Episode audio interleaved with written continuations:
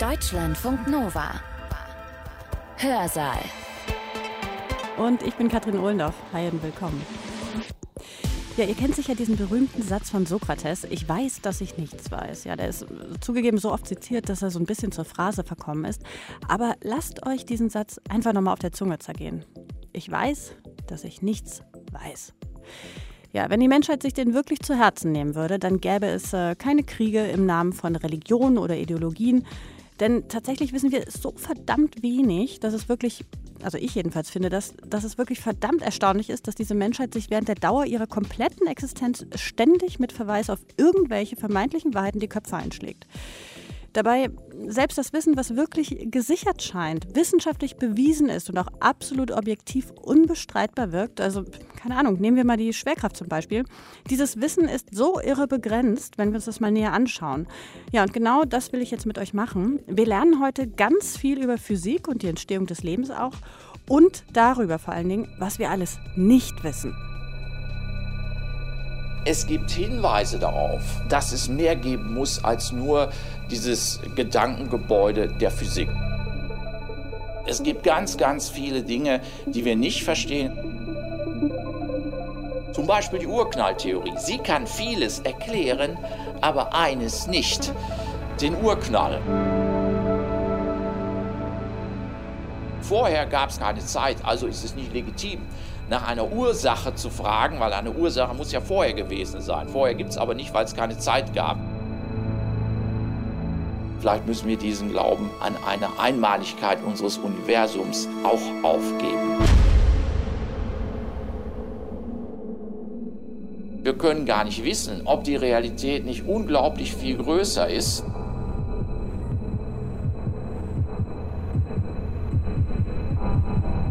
Also wenn es einen Gott gibt, dann ist er ganz ungeheuer groß.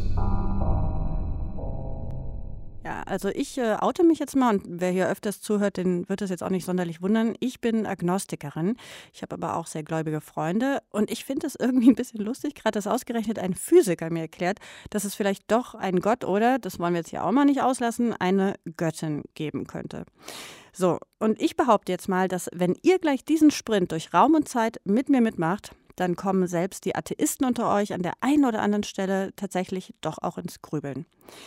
Mit auf diese Reise an die Grenze unseres Wissens nimmt uns jetzt Gerd Ganteföhr, Physiker an der Uni Konstanz. Und wenn ich Sprint sage, dann meine ich das auch. Streckenweise fühlt sich der Vortrag nämlich so ein bisschen wie Physiknachhilfe bei doppelter Geschwindigkeit an. Im absolut guten Sinne wohlgemerkt. Ihr bekommt nämlich gleich eine ordentliche Infusion Wissen zu schwarzer Materie, Quarks und Co. und viel mehr. Damit könnt ihr danach auch sicher ein bisschen angeben. Ja, bis wir dann da landen, wo das Wissen eben aufhört. Und das ist gar nicht mal so weit. Gerd Ganteföhr ist Experimentalphysiker und Professor für Clusterphysik an der Universität Konstanz. Ja, und er ist sehr aktiv in Sachen Wissenschaftskommunikation, erklärt Physik auf YouTube zum Beispiel und ja, eckt auch schon mal an mit seinen kritischen Ansichten zum Klimawandel und zur Energiewende zum Beispiel. Hier geht es heute aber nicht ums Klima, sondern um Urknall, die Grenzen unseres Universums und vor allem die Grenzen unseres Wissens. Physik und Glaube an den Grenzen der Naturwissenschaft, so heißt der Vortrag von Gerd Ganteföhr.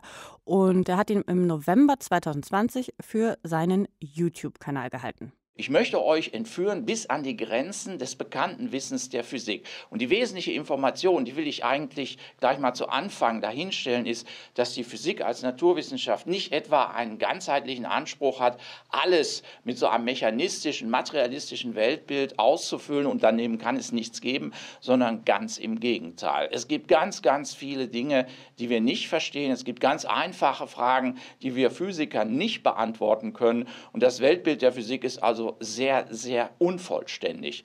Und es führt eben in den Bereichen, in denen wir also in ganz neue Welten vorgestoßen sind, das ist die Welt des ganz Kleinen, das ist also der Mikrokosmos, der Kosmos der Elementarteilchen und auch im Kosmos, in der Welt des ganz Großen. Es führt in ganz fremde Welten, in denen uns Unbekannte oder zumindest uns fremde Naturgesetze herrschen. Und viele dieser experimentellen Erkenntnisse, die können wir bis heute eigentlich auch nicht so richtig erklären. Ja, und jetzt gehen wir erstmal ein bisschen in diese ja, Grundmodelle der Physik. Und zwar erstmal, wie ist die Welt entstanden? Das ist also die erste Frage, die ich hier angehen möchte. Und da hat die Physik schon etwas Religiöses, denn sie beansprucht ja, eine Erklärung zu geben auf diese Frage. Wie ist die Welt entstanden? Und das ist ja eigentlich eine Frage, die früher oder auch heute noch von der Religion beantwortet wird. Aber die Physik hat eben auch ihre eigene Schöpfungsgeschichte und das ist die Urknalltheorie. Machen wir mal eine Reise zum Ende der Welt. Wie weit können wir eigentlich gucken? Was wir hier sehen, ist ein Foto des Hubble Space Teleskopes. Das ist so ein Teleskop, das ist in der Erdumlaufbahn und da gibt es jetzt nicht die Probleme mit der störenden Erdatmosphäre. Wir sitzen ja am Boden eines Luftmeers und wenn wir zum Firmament schauen, zu den Sternen, dann wabert das immer so ein bisschen. Wenn man also sehr weit entfernte Objekte mit sehr hoher Auflösung anschauen will, dann ist das schwierig, weil das immer so ein bisschen verschwommen ist, bedingt eben durch die Lufthülle. Und dieses Teleskop, das befindet sich im Vakuum des Weltalls, also außerhalb der Atmosphäre, und es kann deswegen sehr hoch aufgelöste Bilder bringen. Ja, und jetzt haben wir folgendes Problem. Wir sind mitten in einer Sterneninsel. Also der Kosmos ist ja organisiert in Galaxien, das heißt, die ganzen Sterne, die sind versammelt in Sterneninseln, typischerweise sind es Spiralgalaxien aus Hunderten von Milliarden von Sonnen. Man, die stehen so dicht beieinander, dass es wie weißer Nebel ausschaut, aber wenn man da näher reinzoomt, dann sieht man, das sind alles Sonnen. Und wir selber sind auch inmitten einer solchen Spiralgalaxie, unserer Milchstraße, und da erstmal das Problem, wenn wir bis zum Ende der Welt schauen wollen, dann müssen wir eine Lücke zwischen den ganzen Vordergrundsternen finden. Also ungefähr so wie im Wald, wenn man im Wald ist und man möchte den Horizont sehen, also das subjektive Ende der Welt, und bis zum Horizont kann man gucken, und da braucht man eine Lücke zwischen den Bäumen. Und das haben die Wissenschaftler, die dieses Teleskop hier steuern, das haben die gemacht. Die haben das Teleskop auf eine Stelle gerichtet, wo relativ wenig Vordergrundsterne aus unserer Milchstraße im Weg stehen, und haben dann eben das Teleskop darauf gerichtet und war erstmal nichts zu sehen. Man muss ganz lange belichten, denn vom Ende der Welt, von so weit entfernten Objekten, da kommt natürlich ganz wenig Licht nur an, und deswegen war das Teleskop für eine Woche auf haargenau den gleichen Punkt gerichtet. Und das haben die Wissenschaftler dann zu einem Zoom zusammengebaut. Diese Bilder sind mehrere, weil man die Vergrößerung des Teleskops ja einstellen kann. Und das sieht ein bisschen so aus, als würden wir eine Reise machen zum Ende der Welt. Das ist also ein kurzer Film. Und was wir jetzt also sehen, ist, dass wir uns erstmal aus unserer Milchstraße heraus entfernen. Dann äh, laufen also so Sterne rechts und links aus dem Bild nach hinten. Es sieht also so aus, als würden wir tatsächlich aus der Milchstraße herausreisen und kommen jetzt schon in den intergalaktischen Raum. Das heißt, all diese Lichtpunkte, elliptischen oder kugelförmigen Lichtflecken, das sind alles Galaxien. In jeder Galaxie hunderte von Milliarden von Sonnen wie unsere, unvorstellbar. Wir stoßen weiter vor in den intergalaktischen Raum, entfernen uns immer weiter von unserer Milchstraße, und was wir gleichzeitig machen, ist auch, wir entfernen uns nicht nur sehr, sehr weit weg von der Milchstraße, sondern wir reisen auch zurück in der Zeit. Aber dazu später ein bisschen mehr. Und jetzt sehen wir, dass die Lichtflecken weniger hell werden, sie werden dunkler, sie sind extrem weit entfernt, vielleicht so zehn Milliarden Lichtjahre. Und wenn wir noch weiter vorstoßen auf unserer Reise zum Ende der Welt, dann enden wir mit einem dunklen Schirm. Da ist einfach nichts mehr zu sehen. Wir sind jetzt auch in der Zeit zurückgereist, und zwar deswegen, weil das Licht, was von diesen extrem weit entfernten Objekten zu uns kommt, das braucht ja sehr lange, bis es bei uns angekommen ist. Das heißt, ursprünglich ist dieses Licht vielleicht vor zehn Milliarden Jahren oder vor zwölf Milliarden Jahren losgeflogen, bis es dann endlich mal zu uns kommt. Das heißt, es ist eine Reise zu weiten Entfernungen, ganz weit weg von unserer Milchstraße, aber es ist auch eine Reise zurück zum Anfang der Zeit, zum Anfang unseres Universums. Und was man ganz am Ende sieht, sieht, am Ende der Reise durch den Raum und am Ende der Reise zum Anfang der Zeit, ist ein dunkler Bildschirm, ist einfach schwarz. Es ist aber nicht wirklich schwarz, sondern wenn man das analysiert, was da zu sehen ist, da kommt Strahlung von da. Es sieht für unsere Augen schwarz aus, aber tatsächlich gibt es da eine Strahlung, ist eine Mikrowellenstrahlung und die heißt die kosmische Hintergrundstrahlung. Und diese Strahlung, die wir mit den Augen eben nicht sehen können, wohl aber mit unseren Instrumenten, das ist das Nachleuchten des Urknalls. Und dieses Nachleuchten des Urknalls, die Hintergrundstrahlung, das ist ein wesentliches Indiz für die Urknalltheorie. Hier haben wir nochmal ein Standbild von einem Zeitpunkt auf unserer Reise, wo wir also noch nicht am Ende der Welt, da ist ja dunkel, angekommen sind, sondern vielleicht auf einer Distanz von acht oder zehn Milliarden Jahren. Und da sehen wir diese ganzen Galaxien. Das sind relativ junge Galaxien, die nach dem Standardmodell der Physik, nach dem Urknallmodell, also relativ kurz nach dem Urknall, Urknall entstanden sind, aber trotzdem sehen sie schon ein bisschen so aus wie unsere eigene Milchstraße. Ja, wir haben also verschiedene Formen, es gibt verschiedene Typen von diesen Sterninseln und um es nochmal zu wiederholen, jeder dieser Lichtflecken enthält Hunderte von Milliarden von Sonnen. Und jetzt gibt es da ein ganz interessantes, eine Erkenntnis, und zwar kann man über die Analyse des Lichtes feststellen, dass sich diese Galaxien von uns entfernen. Und zwar, je weiter sie weg sind, umso schneller fliegen sie von uns weg. Und das Ganze sieht so aus, als wären wir im Zentrum einer explodierenden Wolke. Nur da ist das ja genauso, wenn man so eine Explosionswolke hat. Je weiter die Objekte weg sind, umso größer ist die Geschwindigkeit, mit der sie von uns wegfliegen. Die ganze Wolke dehnt sich aus. Wir sind jetzt nicht unbedingt im Zentrum, das sieht nur subjektiv so aus, weil egal in welche Richtung wir gucken, alles fliegt von uns weg. Das wäre aber an jedem anderen Punkt im Universum genauso. Insgesamt dehnt es sich einfach aus. Aus. Also vielleicht kann man das an so einem Gummiband illustrieren, wenn ich ein eindimensionales Gummiband habe, ich mache da einen Punkt drauf und ich ziehe es auseinander, ich dehne es, dann sieht das für diesen Punkt so aus, als würden alle anderen Punkte des Gummibandes sich von ihm entfernen. Und zwar, je weiter die Punkte weg sind, umso schneller. Das gilt aber für jeden Punkt dieses Gummibandes. Es ist also nicht so, dass wir nun ausgerechnet genau im Zentrum dieser explodierenden Wolke sind, sondern es ist eine Ausdehnung und jeder Punkt sieht so aus, als wäre er im Zentrum. Gut, und diese Galaxienflucht, so bezeichnet man diesen Effekt, das ist eigentlich der Ausgangspunkt der Urknalltheorie. Denn jetzt kann man ja die Zeit zurücklaufen lassen. Wir wissen ja, wie schnell diese Galaxien unterwegs sind. Und jetzt lassen wir im Rechner einfach die Zeit zurücklaufen. Und dann kommen wir zu einem Zeitpunkt vor dreizehn Komma sechs Milliarden Jahren. Da waren alle Galaxien in einem Punkt vereinigt. Und das ist die Singularität, so nennt man das, mathematisch ein Punkt. Also keine Ausdehnung, ist irgendwas ganz Fremdartiges. Und da ist das Universum so groß gewesen wie ein Punkt. Ja, ja, und das ist eben dann die Entstehung der Welt in diesem Urknall. Und wir waren nicht dabei. Niemand weiß genau, ob es wirklich diesen Urknall gab. Das Ganze ist ein Indizienbeweis. So wie ein Kommissar, der den Täter überführt. Da gibt es Fingerabdrücke, es gibt Spuren von D N A und so weiter. Und die deuten auf einen Täter hin. Und so ist das mit den physikalischen Modellen auch. Wir haben also hier diese Indizien, das ist einerseits diese Galaxienflucht, also je weiter sie weg sind, umso schneller fliegen sie weg. Andererseits dieses Nachleuchten des Urknalls aus allen Richtungen, diese seltsame Mikrowellenstrahlung, Wärmestrahlung, die da auf uns einstrahlt.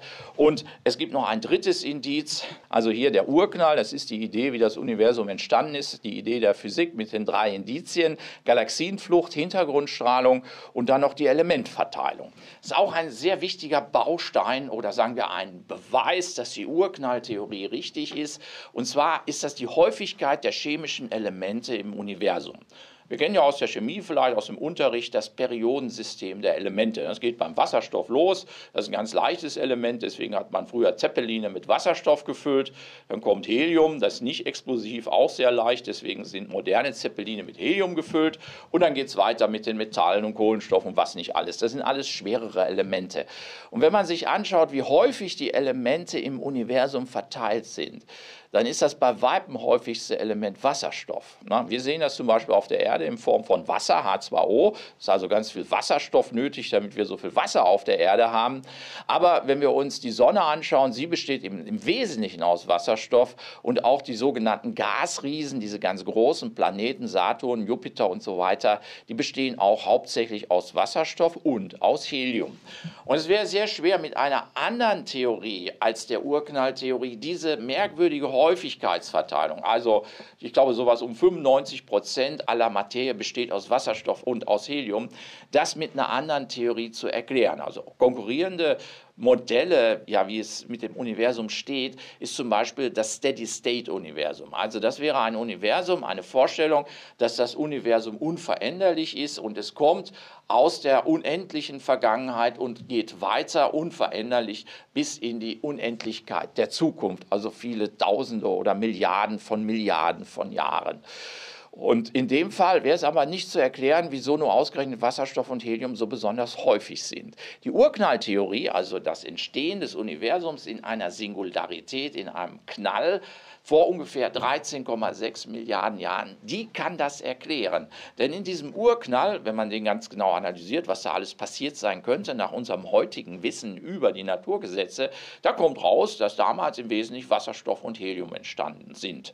Und alle anderen schwereren Elemente sind später in Fusionsprozessen, also Verbrennungsprozessen, im Zentrum von Sonnen entstanden. Ja, das ist eben viel weniger, weil die dann erst mit im Laufe der Jahrmilliarden entstanden sind und hauptsächlich würde man erwarten, nach der Urknalltheorie haben wir als häufigste Elemente Wasserstoff und Helium und genau das ist auch das, was wir experimentell durch die Beobachtung von anderen Sternen, von Galaxien, da kann man auch chemische Analysen über Lichtanalysen machen, also Spektralanalysen, genau das finden wir auch. Also das sind die drei wesentlichen Indizien dafür, dass diese Schöpfungsgeschichte der Physik vielleicht wirklich richtig ist, obwohl sie spektakulär ist.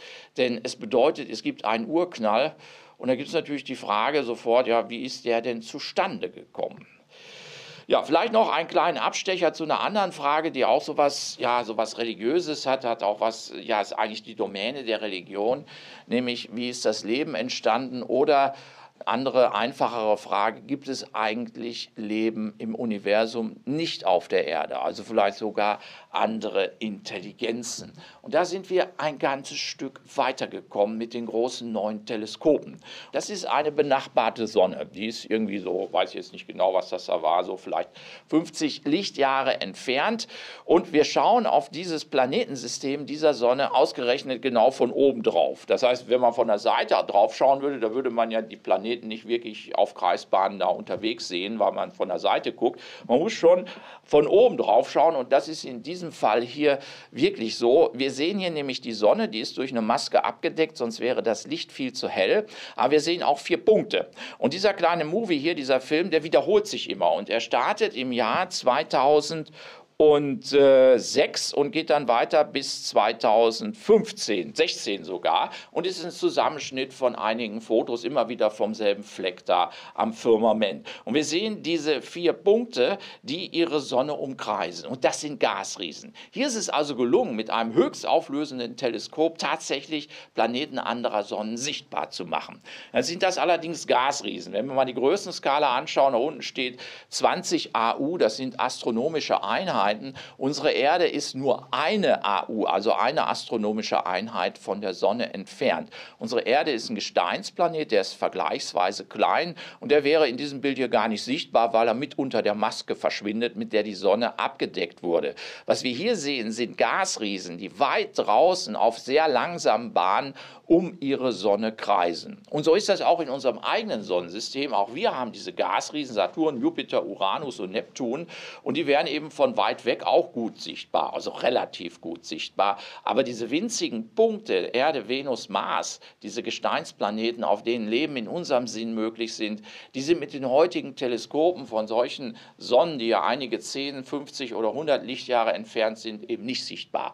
Aber wir können heute die Gasriesen sehen. Und wir haben verstanden, wie so ein Planetensystem entsteht. Und diese Naturgesetze, die sind überall dieselben. Das heißt, es ist sehr, sehr wahrscheinlich, dass dieses Sonnensystem auch Gesteinsplaneten hat, vielleicht erdähnliche Planeten, nur wir können sie noch nicht sehen. Und wir finden diese Planeten, diese Gasriesen, die um andere Sonnen rotieren, praktisch an jeder Sonne. Also mindestens jede zweite Sonne in unserer kosmischen Nachbarschaft hat auch Planeten, das wissen wir heute, auch sehr große Planeten, auch Indizien haben wir gefunden für kleinere Planeten. Und es ist äußerst wahrscheinlich, dass die meisten Sonnen tatsächlich auch solche Gesteinsplaneten ähnlich unseren, der Erde oder dem, dem, der Venus oder dem Mars besitzen. Und ich persönlich, das können wir heute noch nicht sagen, aber ich persönlich halte es für sehr wahrscheinlich von dem, was wir wissen, wie ein Planetensystem entsteht, halte es für sehr wahrscheinlich, dass es da auch den einen oder anderen Wasserplaneten gibt.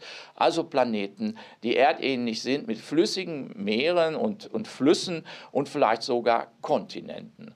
Und ich denke, dass wir in ein oder zwei Jahrzehnten die Meldung bekommen werden mit den neuen in Bau befindlichen Teleskopen, dass die Wissenschaftler eine zweite Erde gefunden haben. Also einen Planeten in vielleicht dreißig oder fünfzig Lichtjahren Entfernung, der auch eben ja, Meere hat, ein Wasserplanet und vielleicht sogar eine atembare Atmosphäre. Und das wäre ein Zeichen dafür, Sauerstoff, dass es zumindest Einzeller, also einfaches Leben in den Meeren gibt. Und das wäre schon eine dolle Sache. Aber bis heute haben wir keinerlei Beweise für Leben außerhalb der Erde gefunden. Nicht mal Einzeller oder Ähnliches. Bisher sieht es also so aus, als gäbe es Leben nur auf der Erde. Ja, allerdings, ich denke, auch diese These, es gibt nur Leben auf der Erde, die wird dann zu Fall gebracht werden, denn wir hatten ja oft Thesen dieser Einzigartigkeit des Menschen oder der Erde auch, die dann zu Fall gebracht wurden. Also zum Beispiel haben die Leute ziemlich lange geglaubt, es gibt nur eine Erde und diese ganzen Punkte am Himmel, das sind irgendwelche Lichter. Ja. Das mussten sie dann aufgeben. Es gibt also, äh, na Moment, also es hat angefangen damit, dass die Leute glaubten, es gibt nur eine Sonne.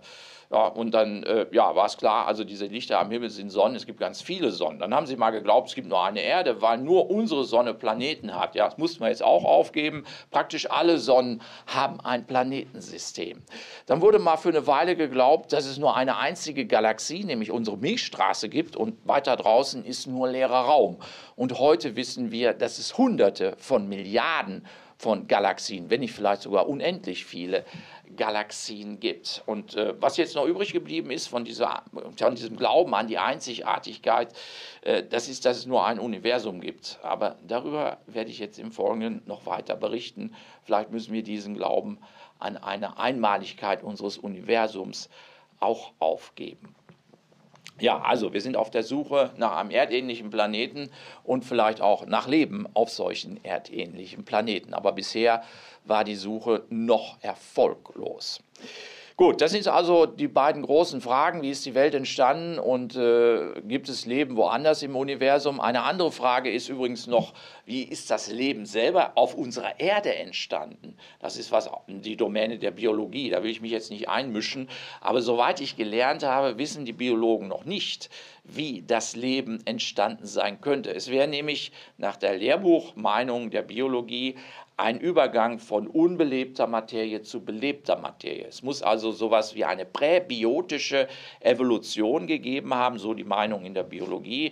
Das hat vielleicht mit Molekülen angefangen, die sich autokatalytisch selber vermehren konnten. Also eine katalytische Vermehrung eines bestimmten Moleküls. Und dann gab es eben auch wieder dieses Ausleseprinzip, nur die Moleküle, die sich besonders gut selber vermehren konnten, selber von sich Kopien erzeugen konnten, die haben sich dann vermehrt und schließlich bildete sich dann eine erste Zelle. Aber diese Prozesse sind sehr spekulativ, da weiß man nichts Genaues drüber. Es gibt nur solche Ideen in der Biologie. Wir wissen also noch nicht, wie das Leben auf der Erde entstanden ist.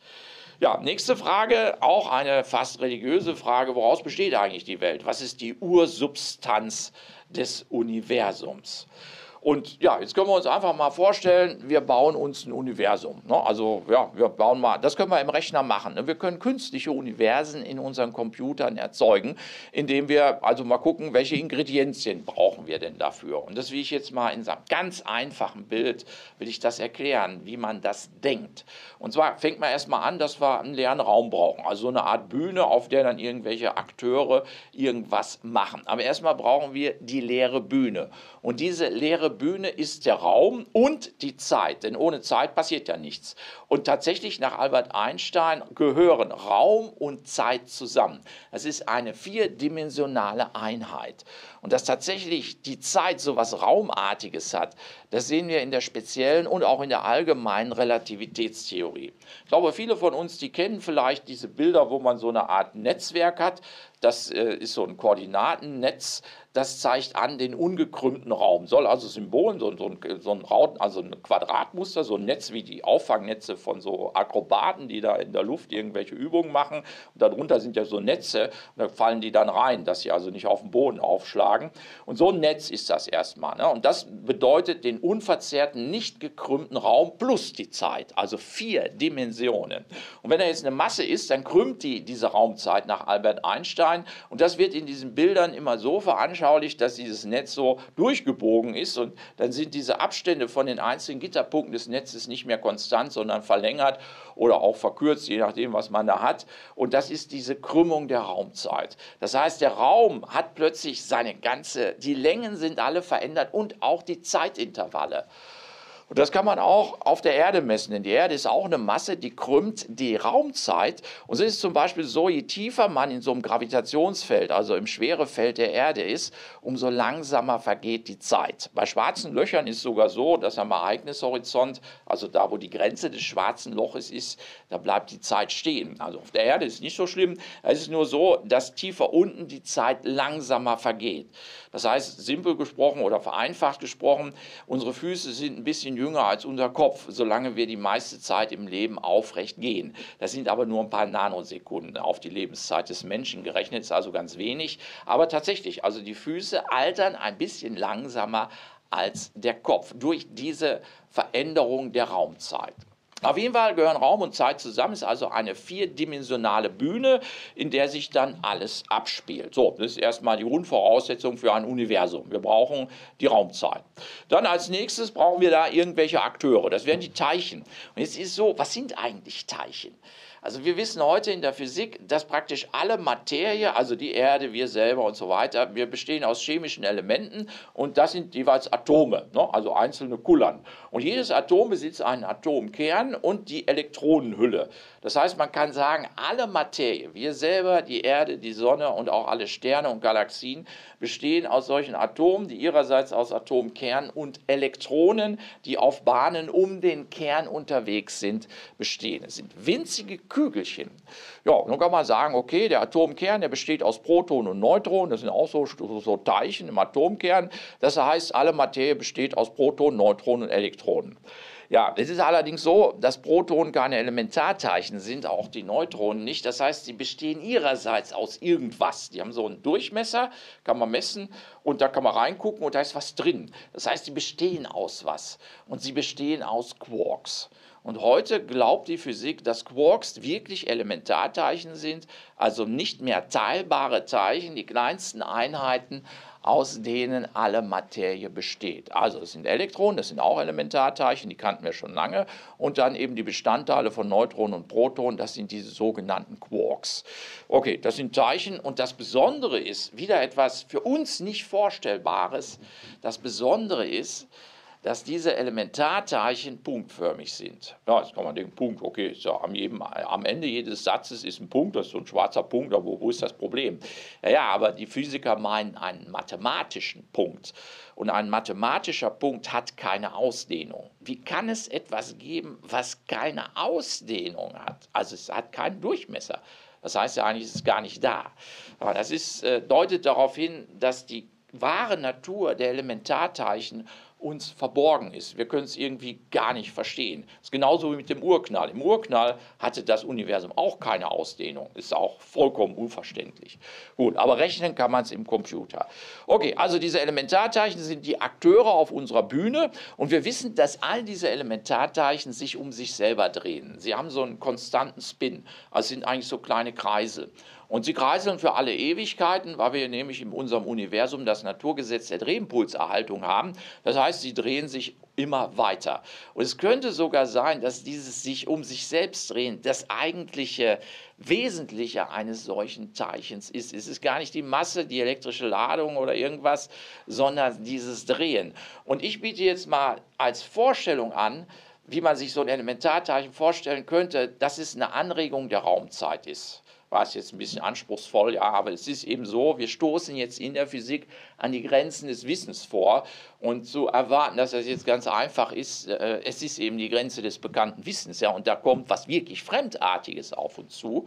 Und diese Elementarteilchen sind eben wirklich fremdartig. Also meine Vorstellung ist, dass die Raumzeit, wenn sie mal nicht gekrümmt ist durch Masse und auch sonst nicht irgendwie verändert ist, dass sie ein unbewegtes Meer ist. Also eine absolut flache Wasseroberfläche. Eine Metapher. So, und ja, kann ich jetzt mit meinem Finger in der Wasseroberfläche rumrühren und so einen kleinen Wirbel erzeugen. Und dieser Wirbel, wenn wir Drehimpulserhaltung haben, also keine Reibung, dann würde der für immer wirbeln. Und das wäre eine Störung der Raumzeit oder man nennt es in der Physik einen Anregungszustand und das wäre ein Teilchen. Ja, jetzt habe ich eine Erklärung gegeben, was ein Teilchen sein könnte und was haben wir jetzt davon? Was wir davon haben ist, dass diese Teilchen nicht unabhängig sind von der Raumzeit, denn es gibt diese Wasserwirbel nicht ohne das Wasser. Das bedeutet, alle Teilchen, und wir selber sind ja auch Teilchen, sind eigentlich Teil der Raumzeit und ohne die Raumzeit gibt es die Teilchen nicht. Das heißt, diese Raumzeit ist eigentlich das Wesentliche, was im Urknall entstanden ist und damit auch die Möglichkeit, dass es Teilchen gibt, als Teil der Raumzeit. Und da wir alle aus diesen Quarks, zwei bestimmten Quarks, gibt insgesamt sechs, aber nur zwei sind stabil, also wir bestehen aus Up-Quarks und Down-Quarks, die heißen diese beiden Teilchen, Arten, aus denen der Atomkern besteht, plus den Elektronen. Und all diese Teilchen sind also Elemente der Raumzeit und damit sind auch wir Teil der Raumzeit. Ich stelle mir das immer so vor, ganz einfach, wie so eine, wie so eine Steppdecke vom Bett. Und wir sind so eine Art, ja, Milben oder sowas, die in dieser Steppdecke unterwegs sind. Und wir können nur diese Steppdecke kennen, weil das ist unser Lebensraum. Wir können gar nicht aus der Steppdecke raus. Das heißt aber nicht, dass außerhalb der Steppdecke nicht auch noch was ist. Das können wir nur nicht, noch nicht mal messen. Wir Physiker haben ja keine anderen Möglichkeiten, als mit diesen Teilchen irgendwas zu machen. Es sind aber Teile der Raumzeit. Also das Wesentliche dieser, dieses Gedankenbildes ist, dass es bedeutet, dass wir aus der Raumzeit nicht raus können.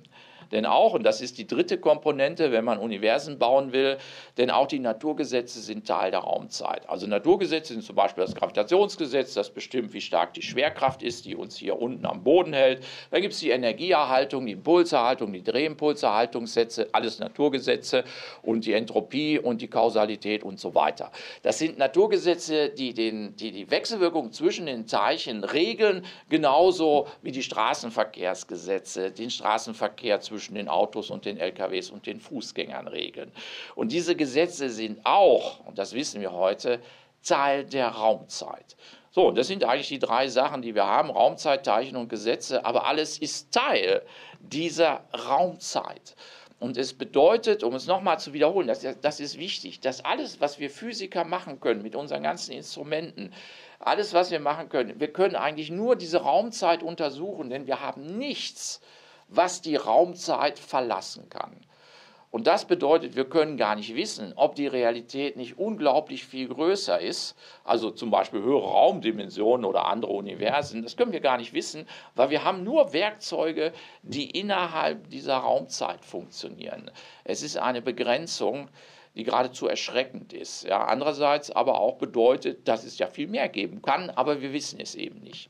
Ja, und ich nutze gerne dieses Bild hier, das ist ein Carbonfasergewebe, das ist zweidimensional, so dass unsere Raumzeit sowas wie dieses Gewebe ist. Und wenn ich jetzt einen von diesen Fäden so zupfe, dann macht er so eine Schwingung und wenn diese Schwingung nicht abklingt, also keine Reibung, dann haben wir da also sozusagen das Bild für ein Teilchen, eine Anregungsschwingung dieser Raumzeit.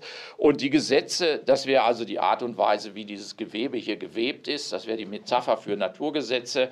Und wir sind Bewohner dieses Gewebes und wir wissen gar nicht, ob es, wir können gar nicht wissen, bisher zumindest, außer wir Physiker lassen uns noch was Neues einfallen, wir können gar nicht wissen, ob es nicht noch andere Gewebe weiter draußen gibt. Das Universum ist die vierdimensionale Raumzeit, denn auch die Teilchen und die Naturgesetze, auch die Naturkonstanten und die Naturkräfte, sie sind alle Teil dieser Raumzeit. Es gibt Hinweise darauf, dass es mehr geben muss als nur dieses Gedankengebäude der Physik. Denn es gibt einen Haufen Fragen, die wir gar nicht beantworten können. Die sind uns vollkommen unklar. Zum Beispiel die Urknalltheorie. Sie kann vieles erklären, aber eines nicht.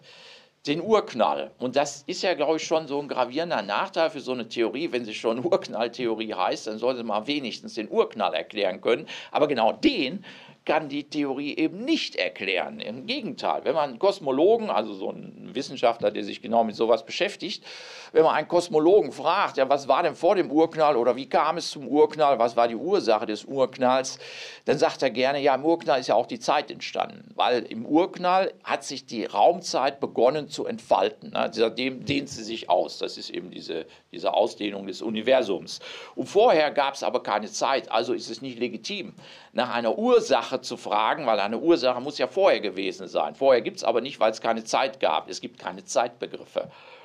Ja, es ist, ist eine Argumentation, aber äh, ich muss zugeben, ein bisschen humorvoll, äh, also ich finde, es ist eine Ausrede. Ja? Also irgendwie haben die sich dann darum laviert, um diese Frage, ja, was, wie kam es denn zum Urknall?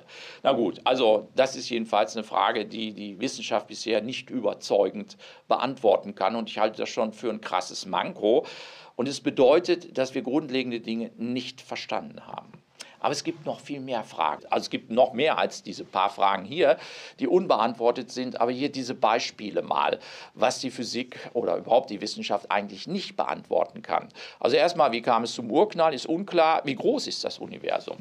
Das ist eine Frage, da gibt es ja immer mal gerne diese Bilder, dass nach dem Urknall so und so viel, was war, Mikrosekunden oder so, nach dem Urknall war das Universum ungefähr so groß wie eine Pampelmuse. Aber warum das jetzt eine Pampelmuse ist, die Forscher da äh, als äh, Vergleich nehmen, weiß ich nicht. Vielleicht mochte da einer gerne Pampelmusen.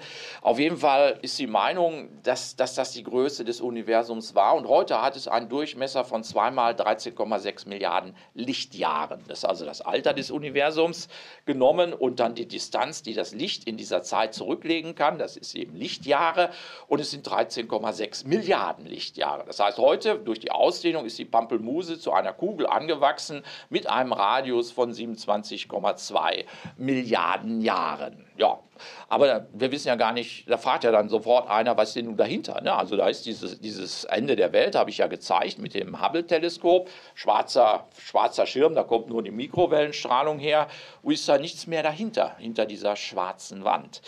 Ja, doch, da ist was dahinter. Und äh, es könnte sein, dass das Universum zu jedem Zeitpunkt unendlich groß war. Was wir heute auf jeden Fall, oder sagen wir mal, wofür wir Indizien haben, also wir meinen es zu wissen, ist, dass das Universum hinter dieser Wand einfach weitergeht. Genauso, im, genauso mit der gleichen Dichte an Galaxien, wie wir sie in der uns zugänglichen Raumkugel haben. Tatsächlich hat das Universum nicht eine bestimmte Größe, sondern was mit der Größe immer gemeint ist, ist der uns zugängliche Raumbereich. Der ist nämlich begrenzt durch die Lichtgeschwindigkeit und das Alter des Universums. Wir können grundsätzlich nicht weiter gucken als die Zeitdauer, die das Universum existiert, dreizehn Komma sechs Milliarden Jahre, und die Distanz, die das Licht in dieser Zeit zurücklegen kann. Das heißt, weiter als dreizehn Komma sechs Milliarden Jahre können wir nicht gucken, weil einfach nicht genug Zeit war. Das Licht von noch weiter entfernten Objekten hätte zu uns kommen können. Nicht genug Zeit. Und bei der Pampelmuse ist das auch so. Das Universum war erst ein paar ja, Subnanosekunden lang äh, alt und deswegen konnte das Licht nicht weiter reisen und die uns zugängliche Raumkugel war nur so groß wie eine Pampelmuse. Aber vermutlich ist das Universum sehr viel größer. Und dafür gibt es Hinweise, nämlich man kann feststellen, ob der Raum insgesamt auf diesen ganz langen Skalen gekrümmt ist. Und wenn das Universum tatsächlich am Rand, an unserem heutigen Rand aufhören würde, dann wäre dahinter die Massendichte null, ne? Also keine Galaxien mehr. Und dann müsste das Universum, die Raumzeit an diesem Rand irgendwie gekrümmt sein. Also wie so ein Teller, der ja auch am Rand hochgebogen ist. Ist es aber nicht. Es ist absolut flach bis zu der Grenze des uns zugänglichen Raumes. Und das geht nur, wenn die Massendichte weiter draußen sich als konstant fortsetzt, und zwar ungefähr mit der hundertfachen Größe des Universums. Diese Flachheit des Raums, dass es nicht gekrümmt ist, das bedeutet, dass das Universum heute, so wie wir es kennen, möglicherweise hundertmal größer ist als der uns zugängliche Raumbereich. Und das bedeutet, dass es vielleicht äh, ja, so äh, höhere Le Zivilisationen gibt, die sind eben, sagen wir mal, fünfzig Milliarden Lichtjahre von uns entfernt. Die haben auch ihre Kugel, die ihnen zugänglich ist. Und wir haben unsere Kugel, die uns zugänglich ist. Aber wir können unmöglich miteinander kommunizieren wegen dieser Geschwindigkeitsbegrenzung im Universum, dass die Lichtgeschwindigkeit keine Energie, keine Materie, keine Information kann schneller unterwegs sein als mit Lichtgeschwindigkeit. Ja, also wie groß ist das Universum? Das können wir nicht wirklich beantworten. Wir haben Indizien dafür, dass es erheblich größer ist als die uns zugängliche Raumkugel. Es gibt noch sehr viel mehr offene Fragen, die wir nicht beantworten können. Und da will ich nur mal kurz drauf eingehen, zum Beispiel, warum gibt es vier Naturkräfte? Es gibt insgesamt vier Kräfte, die wir kennen. Das ist die Gravitation, die elektromagnetische Wechselwirkung. Letztere hält also Moleküle und Atome zusammen. Und dann gibt es noch zwei Naturkräfte im Atomkern, die starke und die schwache Wechselwirkung. Es könnte ja aber viel mehr Naturkräfte geben, zum Beispiel zweiunddreißig oder nur eine, also eine andere Zahl. Warum so ausgerechnet vier sind, das ist keineswegs klar. Also das ist eine offene Frage. Dann können wir auch nicht beantworten, was dunkle Energie ist. Wir haben gefunden, dass die Expansion des Universums beschleunigt. Und wenn irgendwas beschleunigt, dann muss es einen Antrieb geben, also eine Energie. Und was für eine Energie das sein könnte, die die beschleunigte Expansion des Universums antreibt, das ist den Physikern unklar. Und es ist sogar so, wegen dieser Gleichung von Albert Einstein, E gleich mc Quadrat, dass Energie ja gleich Masse ist, dass diese Energie eine so große Energiemenge darstellt, dass als Materie, als Substanz des Universums die dunkle Energie sogar einen Großteil, mehr als zwei Drittel der Substanz des Universums ausmacht. Es gibt im Internet diese Kuchendiagramme, woraus besteht unser Universum. Und da macht dieser sichtbare Teil, der bekannte Teil der Materie, der macht nur fünf Prozent aus. Und fünfundneunzig Prozent sind uns unbekannt. Und davon ungefähr zwei Drittel, also sechzig oder siebzig Prozent, sind dunkle Energie, eine Energieform, die wir nicht kennen. Und der restliche Teil, ungefähr ein Viertel, das ist die dunkle Materie.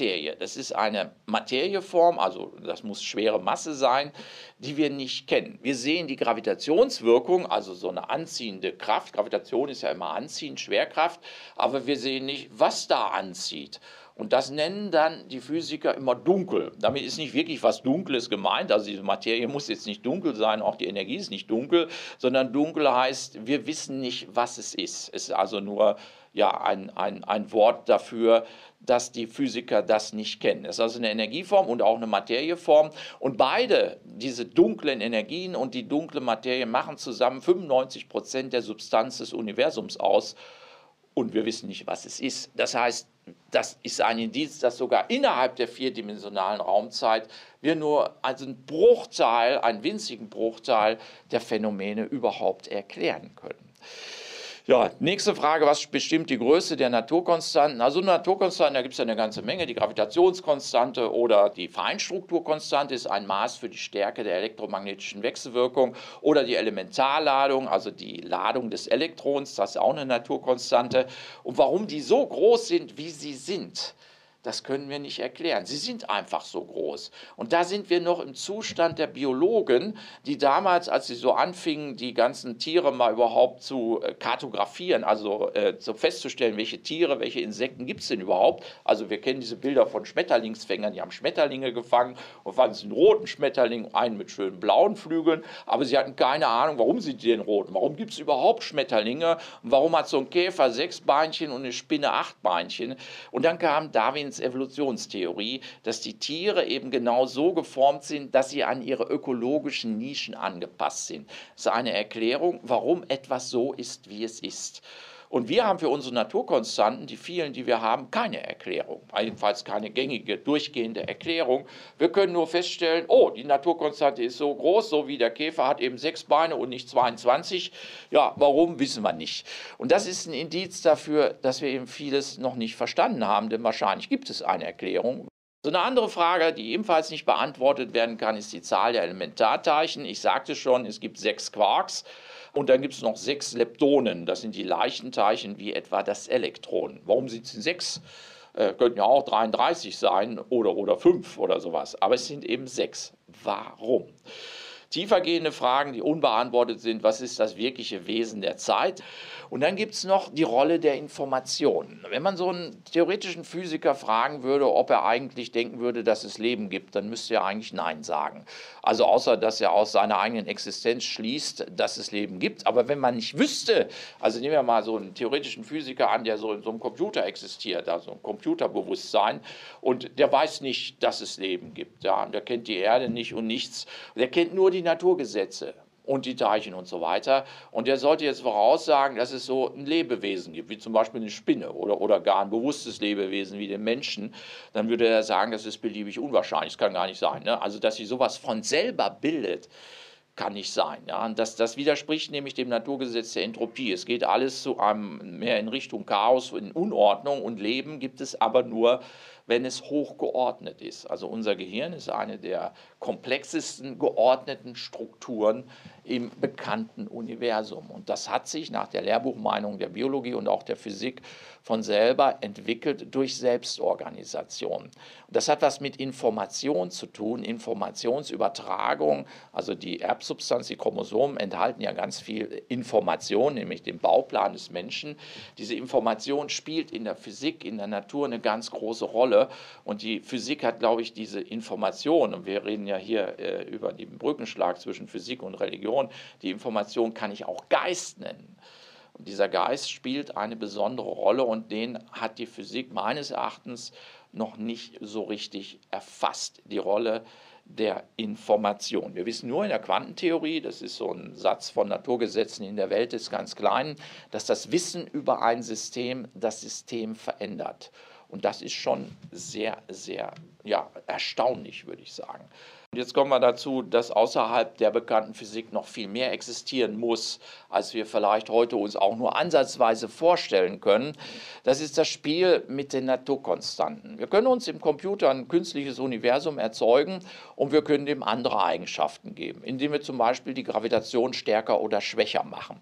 Und da gibt es auch ein Buch dazu, von, das ist, glaube ich, nicht ins Deutsche übersetzt worden, Just Six Numbers. Und da hat sich der Forscher, der Autor damit beschäftigt, wie sieht denn Universum aus, wenn ich jetzt die Naturkonstanten oder die Naturkräfte ein bisschen verändere. Und jedes Mal kommt raus, es ist ein unbelebtes Universum. Also zum Beispiel Gravitation. Wenn ich die Gravitation stärker mache als bei uns in unserem Universum, dann brennen die Sonnen nur wenige Tausende oder Millionen Jahre, und dann ist nicht genug Zeit für eine biologische Evolution.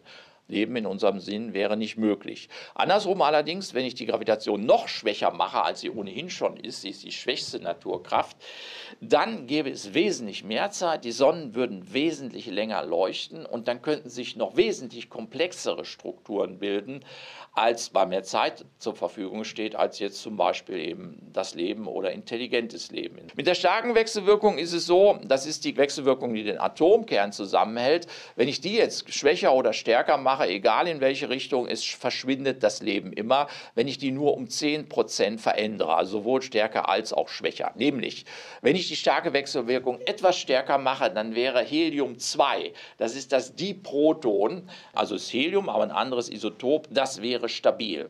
Oh, haben wir ein, ein stabiles Isotop mehr, so what? Ja, aber das bedeutet, dass in der primordialen Nukleosynthese, also in der Entstehung der Elemente ganz am Anfang im Urknall, dass da aller Wasserstoff zu Helium, zu diesem Diproton, also Helium zwei, weiter fusioniert wäre, und es gäbe keinen Wasserstoff. Das bedeutet, es gäbe keine Sonnen und es gäbe kein Wasser, also kein Leben in unserem Sinn. Wenn ich die starke Wechselwirkung etwas schwächer mache, dann wäre das Deuterium, ein stabiles Wasserstoffisotop, wäre instabil. Und dann gäbe es keine Fusionsreaktion ganz am Anfang im Urknall und dann hätten wir nur Wasserstoff. Es wäre also ein reines Wasserstoffuniversum und ohne Kohlenstoff und Sauerstoff gäbe es wiederum kein Leben in unserem Sinn. Und die Idee ist, dass das Universum irgendwie maßgeschneidert ist. Die Naturkonstanten sind alle so und auch die Naturkräfte und alles sind alle so, dass es Leben in unseren Sinn geben kann.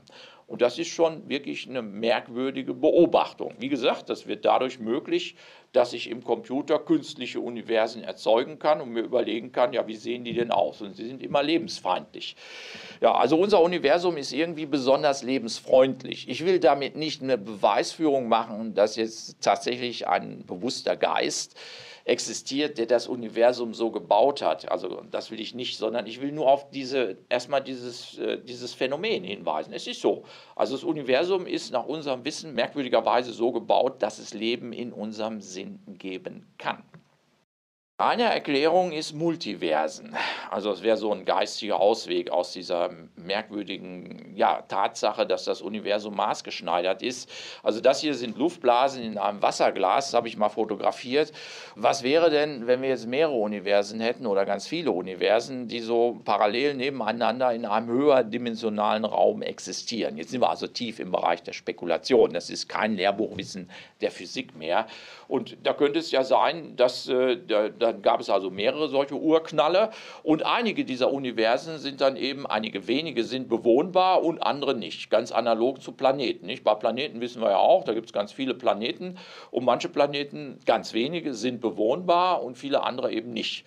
Und das wäre so eine Erklärung für dieses Phänomen des Maßgeschneidertseins, dass natürlich nur in den Universen, wo Leben möglich ist, sich bewusste Lebewesen darüber Gedanken machen, warum dieses Universum nur ausgerechnet so gebaut ist, dass dass es da Leben geben kann. Und dann gäbe es eben jede Menge Universen, die wären eben lebensfeindlich. Und das wäre auch eine Erklärung, warum jetzt die Naturkonstanten, die Naturkräfte genau so sind, wie sie sind. Sie sind anderswo eben anders. Ja, das wäre eine Erklärung. Und sie würde bedeuten, dass wir bisher in der Physik nur einen winzigen Teil der Realität erkundet haben, dass es aber tatsächlich noch viel mehr gibt, weit außerhalb dessen, was wir uns heute auch nur ansatzweise vorstellen können. Ja, das maßgeschneiderte Universum, da kann ich insgesamt vier Erklärungsmöglichkeiten anbieten. Erstens einfach Zufall. Das glauben, glaube ich, die meisten Wissenschaftler. Wir finden irgendwas raus. Die Feinstrukturkonstante ist eins über hundertsiebenunddreißig, ist eben so. Elementarladung eins Komma sechs mal zehn hoch minus neunzehn Coulomb. Puh, ja. Ist so. Ja, aber so ein Zufallsding, das ist immer so ein bisschen unbefriedigend. Dann natürlich die Erklärung, es gibt einen Gott, ein bewusstes, eine bewusste Entität, eine Bewusstheit, sage ich mal, die das alles so designt hat.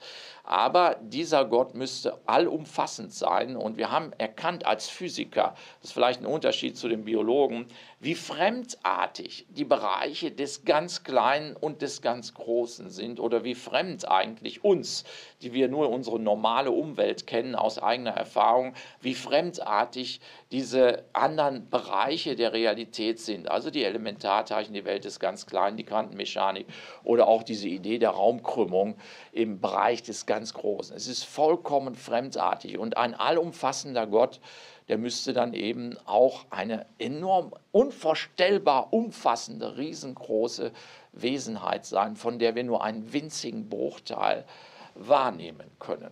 Und das fragte übrigens auch in der Diskussion nach diesem Vortrag in dieser Kirche vor drei Tagen, in der Dreifaltigkeitskirche, fragte es eine, eine der Zuhörerinnen, oder vielmehr das war ein Kommentar von ihr, sie meinte, sie hätte immer die Vorstellung gehabt, dass Gott, dass der riesengroß ist, sehr fremdartig, also jenseits, weit jenseits unseres Vorstellungsvermögens und dass, wenn überhaupt, wir nur einen winzigen kleinen Teil dieser Wesenheit erfassen können. Und das war ein Kommentar und ich habe ihr dann zugestimmt. Wenn es einen Gott gibt, dann müsste er eben all diese Phänomene der Physik, die wir erkundet haben bisher, und die sind schon fremdartig genug und es gibt vielleicht noch viel fremdartigere, dann müsste er das ja alles mit umfassen. Also wenn es einen Gott gibt, dann ist er ganz ungeheuer groß. Drittens, es gibt viele Universen, habe ich erläutert, das wäre so eine, so eine relativ einfache Erklärung dafür. Dann gibt es eben ganz viele Universen, die ganz unterschiedlich gestrickt sind, erklärt auch, warum die äh, Naturkonstanten so sind, wie sie sind. Woanders sind sie eben anders und wir sind zufällig im richtigen Universum. Oder vierte Möglichkeit, es gibt übergeordnete Naturgesetze, also irgendwelche Gesetze, Modelle der Physik, die wir noch nicht kennen, noch nicht mal ansatzweise kennen, und die erklären das dann alles. Ne? Also dann ist es vollkommen logisch, dass unser eines Universum, es gibt da nur ein Universum, dass das so ist, wie es ist. Aber auch die vierte Möglichkeit bedeutet, dass wir erst einen winzigen Teil der Realität wirklich gefunden haben, entdeckt haben. Das ist eine gute Nachricht. Denn ansonsten, wenn es nicht noch viel mehr zu entdecken gäbe, als das, was wir hätten, dann würde das bedeuten, dass wir mit dem, was wir heute haben, also, also dieser kleinen Erde, die wir eigentlich nicht wirklich verlassen können, und diesen ganzen Möglichkeiten, die wir haben, dass es das war. Auf Millionen und Milliarden Jahre hin hinaus gibt es nichts anderes. Ja, wir müssen so mit dem auskommen, mit dem bisschen, was wir haben. Und das fände ich jetzt irgendwie ein bisschen, ja, sagen wir mal vorsichtig, langweilig, niederschmetternd. Ja. Ich glaube, es gibt viel mehr Dinge und vielleicht können, und es gibt viel mehr Möglichkeiten für uns, und vielleicht können wir in der Zukunft auch, finden wir einen Weg, zu den Sternen zu reisen. Aber dazu müssen wir noch ein paar neue Sachen entdecken, wie zum Beispiel, da gibt es so einen berühmten Zukunftsforscher in den U S A, der heißt Michio Kaku, das ist so ein Vorbild von mir, und er meint, dass alles, was nicht explizit durch Naturgesetze verboten ist, dass das möglich ist, also zum Beispiel auch Reisen durch Wurmlöcher, das ist so eine Vision von ihm. Heute erscheint das als vollkommen verrückt, aber wenn man hundert Jahre zurückgeht, da waren noch alle Leute mit Pferdekutschen unterwegs. Und wenn da einer gesagt hätte, heute fliegen wir mit dem Flieger in acht Stunden nach New York, dann hätten die Menschen damals diesen Visionär auch für einen Spinner gehalten. Und wie es in hundert Jahren oder gar in tausend Jahren sein wird für die Menschheit, das können wir nicht sagen. Aber was wir sagen können oder was ich meine sagen zu dürfen, ist, dass es noch ganz viele Sachen zu entdecken gibt. Und vielleicht haben wir noch viel mehr Möglichkeiten in unserem Universum, als wir es uns heute vorstellen können. Ja, zu der Frage zur Religion kann ich also als Physiker, der sich ans Lehrbuchwissen gebunden fühlt, ich habe ein bisschen sehr viel Spekulation gebracht mit dem parallelen Universum und so weiter, das ist nicht Lehrbuchphysik, aber ich habe auch eine ganze Menge Lehrbuchphysik genannt oder versucht zu beschreiben. Als Physiker kann ich nur sagen, dass die Physik keineswegs einen Vollständigkeitsanspruch hat, dass die Welt draußen extrem fremdartig ist und dass es noch viel zu entdecken gibt, und ob es eine bewusste Entität, eine Wesenheit gibt, die uns, ja, die also eine übergeordnete, in einem übergeordneten Raum, in einer übergeordneten Sphäre ist, das können wir nicht beantworten, aber aus Sicht der Physik ist es durchaus möglich. Vielen Dank für heute und bis zum nächsten Mal. Ja, also ich äh, bin mir selbst gar nicht mehr so sicher, ob ich den Gedanken, dass es so eine Wesenheit geben könnte, jetzt eher tröstlich oder gruselig finde. Aber auf jeden Fall finde ich den Verweis darauf, dass wir vieles einfach nicht wissen, dass es niemand weiß, total wichtig. Ja, und auch den Hinweis, dass es noch ganz viel zu entdecken gibt. Ich bin ja so ein Neugiermensch. Der Physiker Gerd Ganteföhr war das mit einem Vortrag über die Grenzen der Physik und unseres Wissens. Und online findet ihr wie immer noch Infos zum Vortrag, unter anderem auch äh, dieses Hubble-Video, was er da vorhin angesprochen hat. Ja, in der nächsten Sendung geht es auch um intelligente Wesenheiten. Nee, kann man jetzt so auch nicht sagen. Schlechte Überleitung. Also, es geht um künstliche Intelligenz. Die hält nämlich mehr und mehr Einzug in das Personalwesen. Und das heißt, sie richtet Jobanzeigen gezielt an euch. Vielleicht nimmt sie eure Bewerbung an und analysiert die. Vielleicht lehnt sie die sogar ab. Oder sie gibt euch den Job. Und dann beobachtet sie euch auch noch bei der Arbeit. Und das ist nützlich, okay, aber auch bedenklich. Und das gucken wir uns genauer an. Was macht K I schon in unserem Arbeitsleben? Und was heißt das für uns? Und was könnte das in Zukunft heißen vor allem? Super spannende Frage. Ich freue mich, wenn ihr dann auch wieder zuhört. Mein Name ist Katrin Ohlendorf. Ich mache Schluss für heute. Ja, und ich glaube, ich schaue mir heute Abend mal wieder ein bisschen den Sternenhimmel an, wenn es äh, keine Wolken gibt, weil das habe ich viel zu lange nicht mehr gemacht, ist mir eben beim Vortrag so aufgefallen. Ja, vielleicht macht ihr das auch. Ich sage ciao und bis bald. Deutschlandfunk Nova. Hörsaal. Jeden Sonntag neu. Auf deutschlandfunknova punkt de und überall, wo es Podcasts gibt. Deine Podcasts.